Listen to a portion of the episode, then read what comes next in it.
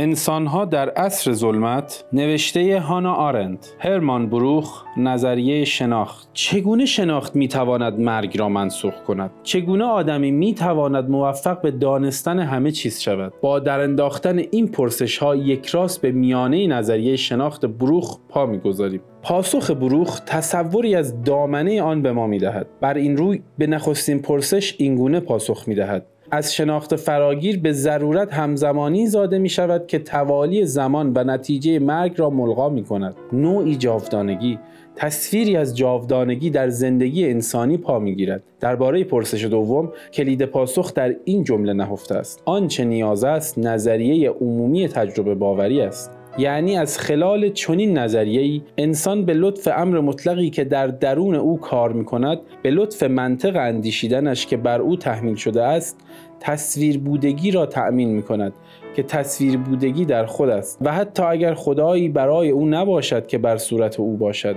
باز هم وجود خواهد داشت. به زبان خود بروخ این کوششی خواهد بود برای اینکه ببینیم آیا معرفت شناسی می تواند به تعبیری به پشت خدا برود تا از آنجا او را بنگرد یا نه؟ هم القای زمان در همزمانی شناخت هم تأسیس نظریه فراگیر تجربه ای که آشوب خشم آورد تجربه های فردی و داده های تجربی در آن به یقین بنیاد انگار بدیهی و ضرورت گزاره های منطقی بدل می شوند با کشف سوژه معرفت شناختی به دست می آید که شبیه سوژه علمی در قلمرو مشاهده نمایاننده شخصیت انسانی در نهایی ترین تجرید آن باشد. ولی در حالی که سوژه علمی در قلمرو مشاهده تنها نمایاننده خود کنش دیدن خود مشاهده کردن است. سوژه معرفت شناختی باید بتواند همه انسان را در اوج همه کارکردهای انسانی بنمایاند. اجازه بدهید محتمل ترین سوء تفاهم را پیش بینی کنیم. این نظریه شناخت که به زودی بیشتر آن را خواهیم شکافت فلسفه به معنای متعارف کلمه نیست و واژه دانستن و اندیشیدن نباید در اینجا بیش از جای دیگر معادل یکدیگر گرفته شود. به بیان دقیقتر تنها دانستن می‌تواند هدفی داشته باشد. و بروخ همواره در وهله نخست دل مشغول هدفی در نهایت عملی بود. چه اخلاقی چه دینی چه سیاسی. اندیشیدن هدفی واقعی ندارد و مگر آن که در خودش معنای خود را بیابد. به هیچ روی هیچ معنایی ندارد. روشن است که این تنها بر خود فعالیت اندیشیدن صادق است نه بر نوشتن اندیشه ها کنشی که بسی بیش از آن که به اندیشیدن ربط داشته باشد به فرایند خلاقانه و هنری مربوط است. نوشتن اندیشه ها به واقع هم هدف دارد هم مقصود.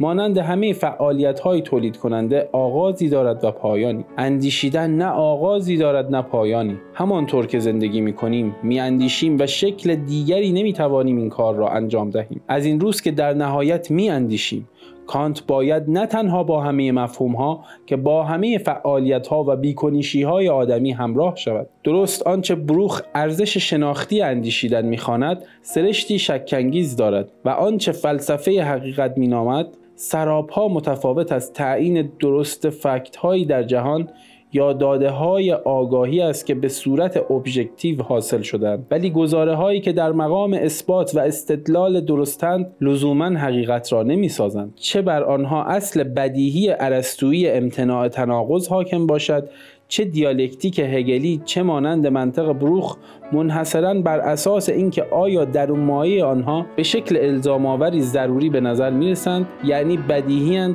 و در نتیجه به طور مطلق معتبرند یا نه. اینکه چنین بداهتی تنها در گزاره های این همان گویانه می‌تواند بیان شود همان گونه که بروخ بارها تاکید کرده است به هیچ رو به معنای بیاعتباری آن نیست. ارزش شناختی این همانگویی در این واقعیت نهفته که کیفیت الزام آوری را باز می نمایاند که صفت همه گزاره های معتبر است. تنها مسئله آن است که چگونه این همانگویی می تواند از فرمالیته و دایره ای که در آن میچرخد نجات یابد و بروخ میاندیشید او این مسئله را با کشف مطلق زمینی حل کرده است که هم دارای نیروی بدیهی این همانگویانه است هم درون مایی معین استدلال پذیر ولی شناخت چه به شکل کشف یا منطق از اندیشیدن متمایز است. این در تمایز ادبیات از فلسفه تبلور مییابد. در این که تنها شناخت الزام آور است و تنها آن می‌تواند به ضرورت و مطلقی الزام آور بیانجامد و در نتیجه تنها شناخت می‌تواند به پیدایش نظریه کنش سیاسی یا اخلاقی بیانجامد که بتوان امیدوار بود که از پیش بینی ناپذیری و پیشگویی ناپذیری کنش انسانی فراروی بروخ هماره از این تفاوت میان فلسفه و شناخت آگاه بود. در آثار اولیش با نسبت دادن توانایی بیشتر شناخت به هنر در قیاس با فلسفه از این آگاهی پرده برداشت. او نوشت فلسفه از زمان گسستش از الهیات توانایی شناخت فراگیر کلیت را از دست داد. این کار اکنون به هنر واگذار شده است. در پژوهش هافمنستال او اعلام کرد که هافمنستال از گوته آموخته بود که شعر اگر به پالایش و خودشناخت آدمی بیانجامد باید در جرفای ناهمسازی های انسان قوتور شود. درست برخلاف فلسفه که بر لبه مقاک میماند بدون آنکه به جستن خطر کند و تنها به تحلیل آنچه دیده قانع میماند. در آثار اولیه در زمینه ارزش و درون مایه شناخت نه تنها فلسفه که علم را نیز در مقامی بس فروتر از ادبیات می نشاند در آن روزها بروخ هنوز می توانست بگوید که سیستم شناخت علم هرگز به آن درجه از مطلق بودن کلیت جهان دست نمییابد. امری که در نهایت یگانه چیزی است که اهمیت دارد. در حالی که هر اثر هنری آینه ای از کلیت است. با این همه این همان دیدگاهی است که در آثار متأخر او دگرگون شد. او به نحو در خور توجهی میان ارزش و حقیقت تقابل برقرار کرد. آن هنگام که اندیشه از هر گونه پیوندی با الهیات گسست حقیقت از بنیاد واقعی خود برای برهان محروم شد. حقیقت از آن هنگام به شناخت بدل شد. تنها در آن زمان بود که ارزش می توانست ظهور کند. به واقع ارزش حقیقتی است که به شناخت دگرگونی یافته است. ایراد اصلی به فلسفه بر جا میماند. اینکه اندیشیدن تنها از درون خود و منطق شناخت خود به هیچ نتیجه ای نمی انجامد جایی که تلاش می کند نتیجه به بار آورد تنها به پنداری زبانی و بیدرون مایه بدل می شود ولی اکنون بروخ دیگر ادبیات را به چشم امری نمی نگرد که قادر است وظیفه محوله به دستان ناتوان فلسفه را انجام دهد. بنابراین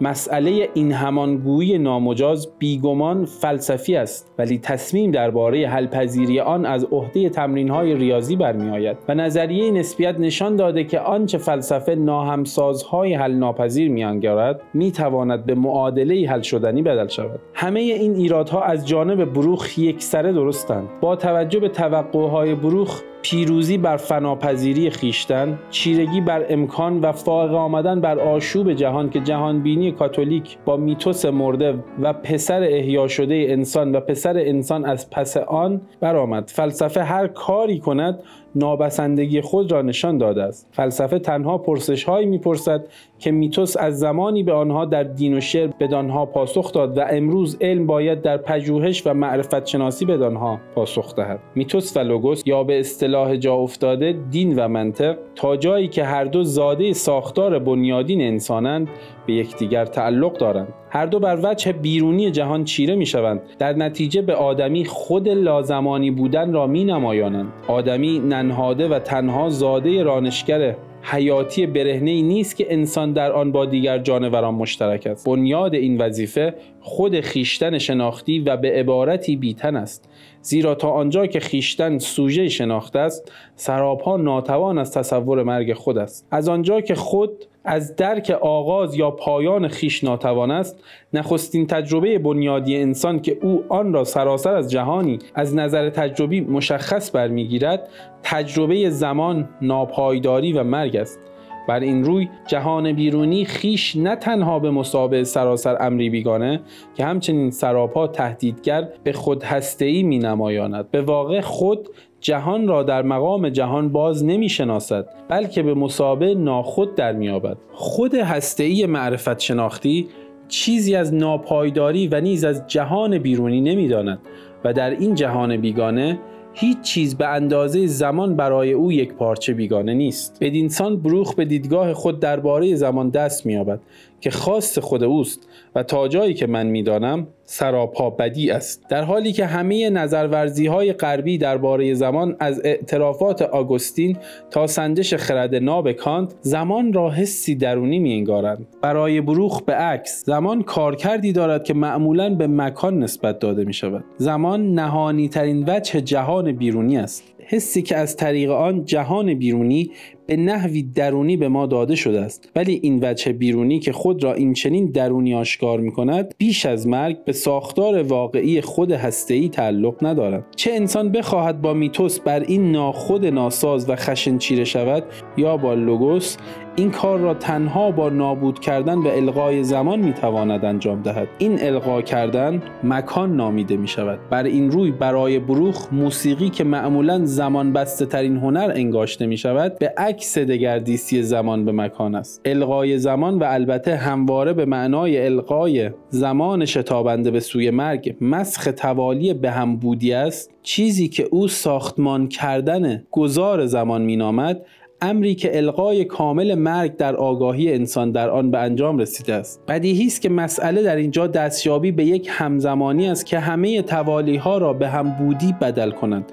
و روند زمانی شکل گرفته جهان با قنای تجربیش چنان نموده شود که گویی با چشمان خدا دیده شده است. خدا همه آن را همزمان می‌بیند. انسان موظف است خود را خیشاوند این خدا حس کند. به سبب بیگانگی خود انسان از جهان و زمان که برای بروخ هر دو یک معنا می‌دهند ساختار خود ای که بی زمان است دلالت می کند که انسان واقعا مقدر شده در چنین مطلقیتی بزید. اینکه این چنین است در همه وجوه خاص رفتاری انسان هویداست. بیش از هر چیز این در ساختار زبان پیداست که برای بروخ هرگز ابزاری برای ارتباط نیست و همچنین هیچ پیوندی با این واقعیت ندارد که انسانهای چندگانه نه انسان چندگانه بر روی زمینی سکنا دارند و باید با یکدیگر ارتباط برقرار کنند. او تصریح نکرده ولی گویا باور دارد که برای ارتباط میان انسانها تنها صداهای حیوانی بسنده است. برای او آنچه درباره زبان بنیادی است آن است که زبان از نظر نحوی دلالت بر الغای زمان در درون جمله می کند زیرا زبان ضرورتا نهاد و گزاره را در رابطه ای همزمان قرار می دهد مأموریتی که به عهده سخنگو گذاشته شده است آن است که واحدهای شناختی را شنیدنی و دیدنی کند و این یگان وظیفه زبان است. آنچه در همزمانی جمله منجمد شده به عبارت دیگر اندیشه که در یک دم می تواند فراخنایی عظیم را یک جا دریابد هرچه هست از چنگ قطعه های زمانی گریخته است. البته گفتن ندارد که این ملاحظات در کنار چیزهای دیگر تفسیری بر سبک قنایی بروخ نیز به دست می دهد سبکی که تنها به ظاهر قنایی است. در جمله های فوقالعاده بلند و تکرارهای دقیق فوقالعاده در درون آنها. از نظرورزی های زبانی به سالهای واپسین زندگی بروخ تعلق دارد. این نظرورزی های زبانی به سالهای واپسین زندگی بروخ تعلق دارد. هنگامی که او میکوشید مسئله همزبانی را در قلمرو لوگوس حل کند. ولی اعتقاد به این که همزمانی بیان همزمانی بیان زبان شناختی نیمروخی از جاودانگی نشان می‌دهد و در این همزمانی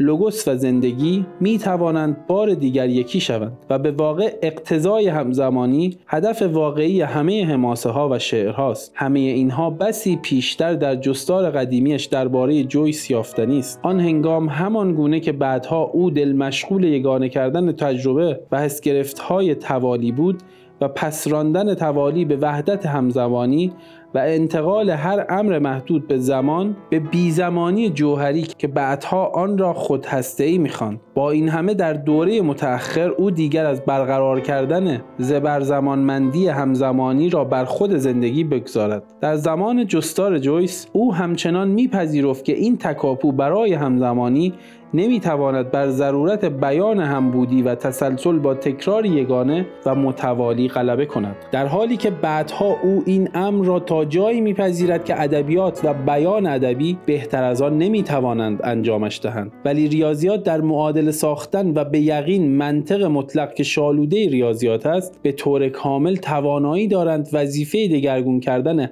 همه توالی های زمانی به همبودی های مکانی را به عهده بگیرند. کاربرد مکرر کلماتی چون ناگزیری، ضرورت و ضرورت الزام آور در چنین سیاقهایی از سوی بروخ چشمگیر است.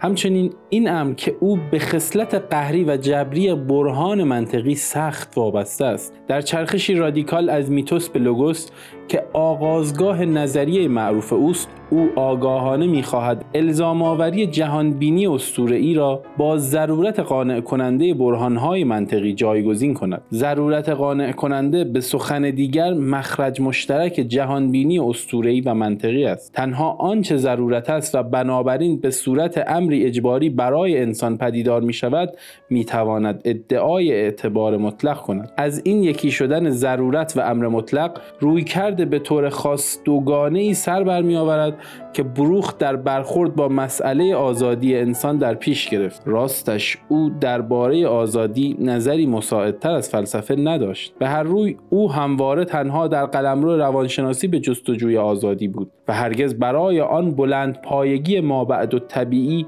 و علم بنیادی که برای ضرورت قائل بود قائل نشد. برای بروخ آزادی تکاپوی آشوب خواهانه نهفته در هر خود برای جدا شدن از هم نوعان انسانی است. این تکاپو را پیشتر در قلمرو جانوران با گوشگیر بازنمود یافته است. اگر انسان تنها در پی تکاپوی خود برای آزادی برود او جانوری آشوب خواه است. ولی از آنجا که انسان نمی‌تواند بدون هم نوعان انسانیش دوام بیاورد در نتیجه نمی‌تواند به طور کامل با چنین گرایش های آشوب خواهانه روزگار سپری کند. او میکوشد تا دیگر انسانها را به انقیاد و بردگی خود درآورد سویه شورشگرانه آشوب خواهانه خود که گرچه وابسته به دیگر انسان هاست ترجیح می‌دهد به خاطر استقلال در بی ارتباطی درونی کامل از آنها زندگی کند. پیشتر در نوشته های اولیه او تحت شعاع تحلیل بروخ از قالب نابزیبا شناختی شر واقعی باقی میماند. در نوشته های متأخر که همه در چارچوب نظریه شناخت قرار دارند وضعیت معکوس شده است. از درون نظریه شناخت یک راست پیامدهایی سیاسی سر بر می آورد اینکه انسان در ارتباط با هم نوعان انسانی باید تابع همان اجباری قرار گیرد که به ضرورت خود را در شناخت خود به سخن دیگر در داد و ستد با خود تابع آن قرار می دهد بروخ هرگز باور نداشت که این قلم روی سیاسی که در آن انسان برون باشانه عمل می کند و درگیر ماشین جهان بیرون است می تواند با مقولاتی که در اصل سیاسی هستند تحت نظم قرار گیرد. زیرا و اقتشاش جهان به دشواری می تواند به چیزی جز آشوب بیانجامد و سیاست مکانیک اقتشاش بیرونی است. اقتشاش جهان باید تابع همان ضرورت آشکار الزام آوری شود که خود خود برای اعتبار بخشیدن به این الزام باید استدلال شود که اجبار به واقع امری انسانی است. یعنی واقعا از انسانیت انسان برمی آید وظیفه سیاسی اخلاقی نظریه شناخت ساختن این استدلال است. این نظریه باید نشان دهد که انسانیت انسان ضرورتی الزام آور است و در نتیجه رستگاری از آشوب را ارمغان می آورد در این نقطه باید هویدا باشد که آنچه ما در اینجا داریم سیستمی است که طرحهای کلی آن می تواند با کمی دشواری بر پایه پاره نوشتارهایی ترسیم شود که به دست ما رسیده است. این وظیفه بس جذاب است زیرا ویژگی های بنیادین سیستم بروخ به رغم همه چرخش هایی که طی سالها در لحن او رخ داده از آغاز ثابت مانده است. در چارچوب این سیستم کارکرد زمان القاگر شناخت و همزمانی آن باید با کاربست آن بر دو دسته مسائل عینی استدلال پذیر باشد. باید بتواند آشوب جهان را ملغا کند یعنی خود سراپا بی جهان را با جهان سراپا بی خود هماهنگ کند و باید بتواند پیشگویی منطقی جایگزین پیشگویی اسطوره‌ای کند تا آینده را به همزمانی با اکنون ملزم گرداند. با همان یقینی که حافظه گذشته را با کشاندنش به اکنون از تباهی و نابودی میرهاند. باید یگانگی حافظه و پیشگویی استدلال پذیر باشد. امری که تنها مرگ ویرژیل به صورت شاعرانه آن را پیش چشم آورده است. تا جایی که به مسئله نخست مربوط است یعنی رهاندن خود از سوژه باوری رادیکال که در آن اثبات می شود انسان هرچه هست به خود تعلق دارد هرچه دارد در نزدیکی خود جای دارد و باقی جهان یکسره با خود بیگانه و خشن است دلنگران از مرگ. تا جایی که به این مسئله مربوط است بروخ به نظر می رسد تنها راهی را در پیش می گیرد که همه سوژه باورها پیش از این گرفتند. سوژه باورهایی که سلف اعظم آنها لایبنیتس است. این شیوه هماهنگی پیشین بنیاد است. ساختن دو خانه همانند در نقشه و فونداسیون که با این همه به سبب گستره بیکرانشان به طور پیشبینی قابل تکمیل نیستند. خانه هایی که ساختار رویت پذیرشان برای گوشه های متفاوت آغاز شده و در نتیجه طی زمان پایان ناپذیر ساختن آنها هرچه بیشتر شبیه یکدیگر می شوند ولی در عمل هرگز نمی توانند به همانندی کامل و قابلیت جایگزینی با یکدیگر دست یابند. با این پرسش که انسان چگونه می تواند به شکل شهودی خیشاوندی نهانی سرشت خود را با جهان بیرونی دریابد بروخ پاسخ می دهد که هماهنگی پیشین بنیاد ضرورتی منطقی است. با این پاسخ او مطمئنا گامی سرنوشت ساز ورای نظریه های رایج موناد شناسی نه تنها موناد شناسی لایبنیتس می‌گذارد ضرورت منطقی هماهنگی پیشین بنیاد از این واقعیت سرچشمه می‌گیرد که بروخ ابژه را در کنش اندیشیدن حاضر مییابد. تا آنجا که هیچ من میاندیشمی ممکن نیست مگر آنکه من به چیزی میاندیشم باشد. بر این روی خود در خود طرحواره ای از یک ناخود مییابد. و گرچه اندیشیدن بخش انحلال ناپذیری از خود است. از خود در مقام سوژه جداست و در نتیجه به طور همزمان با یک ناخود نیز تعلق دارد. نتیجه آن می شود که خود به جهان تعلق دارد. به شیوهی متفاوت از گسترش خود که در وجد به اوج می رود یا هرمان از خود که در وحشت به حزیز خیش می رسد این خود به جهان مستقل از وجد و وحشت تعلق دارد. همچنین نتیجه آن می شود که جهان تنها از بیرون تجربه نمی شود پیش همه چنین تجربه هایی در ناخودآگاه به خود داده شده است. این ناخودآگاه نه غیر منطقی است نه غیر عقلانی.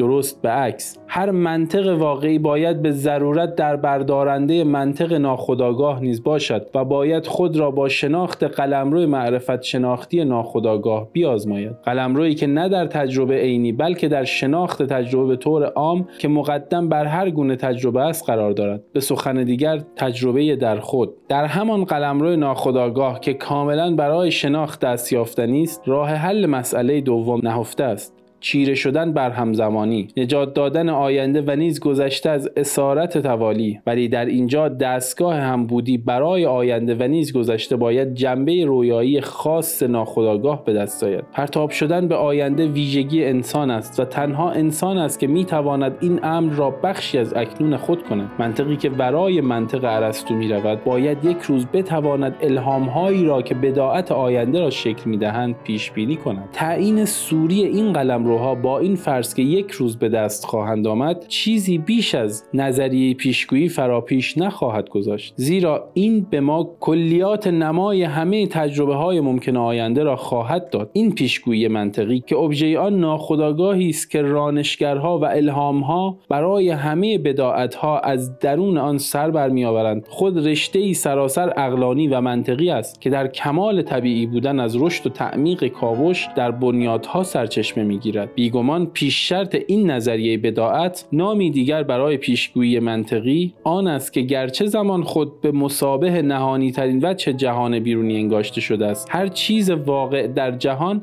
حتی اگر در جامعه تجربی پدیدار شود هرگز از تجربه بالفعل مایه نمی‌گیرد بلکه هماره تنها از قلمرو خود از روح قلب و ذهن برمیخیزد. به سخن دیگر سوژه شناخت انسان در منتها درجه تجرید دارای چنان سرشتی است که جهان را در درون خود حمل می کند خواستگاه معجزه شناخت هماهنگی پیشین بنیاد هماهنگسازی این جهان درونی با جهان از نظر تجربی معین است. این هماهنگسازی به طور مشخص با سیستم تحقق می‌یابد. در مقام سیستم چیره شدن صرفا جهان و درونمایی تجربی پایان ناپذیر جهان را نمیپذیرد بلکه با چیرگی بر آن از نوع آن را می آفریند این کارکرد سیستم ساز خلاق لوگوس ذاتی آن و تجلی یگانه آن است و به وسیله آن بارها و بارها جهان را از نو برای نخستین بار می آفریند. شناخت و آفرینش نه تنها در این کنش شهود اصیل الهی کانت با هم همانندند این همانی واقعیتی استدلال پذیر پذیر است مستقل از هر انکشاف و حاضر در وظیفه آفرینش انسان که به موجب آن باید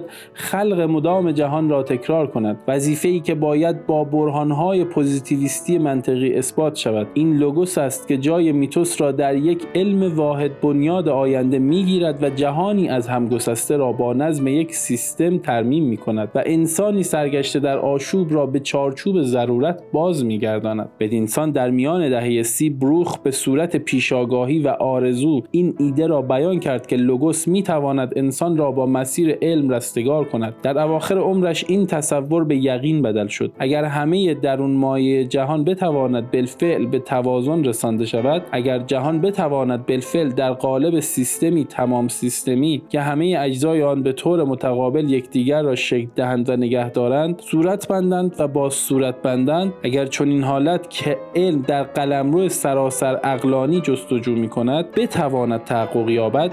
آنگاه آرامش قایی هستی رستگاری جهان به دست می آید. آن آشتی و آرامشی که همه آرزوهای از نظر ما بعد و طبیعی دینی انسانیت از آن خواهند جوشید. چه کسی می تواند این جمله ها را بخواند بدون آن که فصل نخست انجیل یوحنا را به یاد بیاورد؟ در آغاز کلمه بود و کلمه جسم گردید. ولی جسمی که کلمه لوگوس بدان بدل شد. ولی جسمی که کلمه بدان بدل شد دیگر پسر استوره خدا نیست.